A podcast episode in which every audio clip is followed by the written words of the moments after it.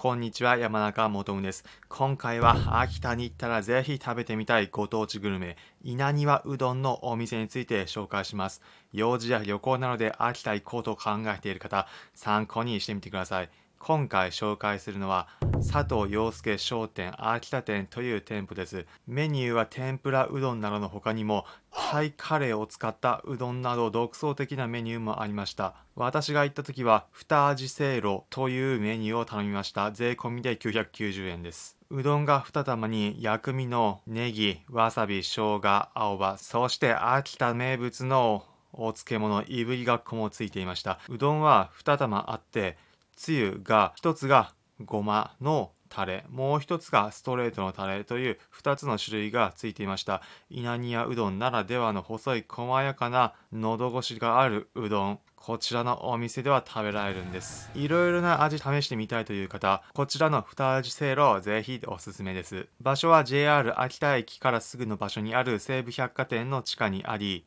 落ち着いた雰囲気で食事ができる場所です。秋田訪れた際、ぜひご当地グルメ稲庭うどん試してみてはいかがでしょうか。普段この音声プログラムでは皆さんへおすすめの旅行先、お出かけスポットをお伝えしています。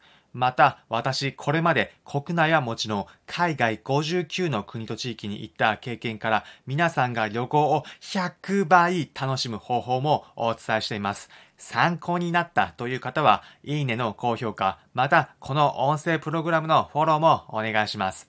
それでは、また次回お会いしましょう。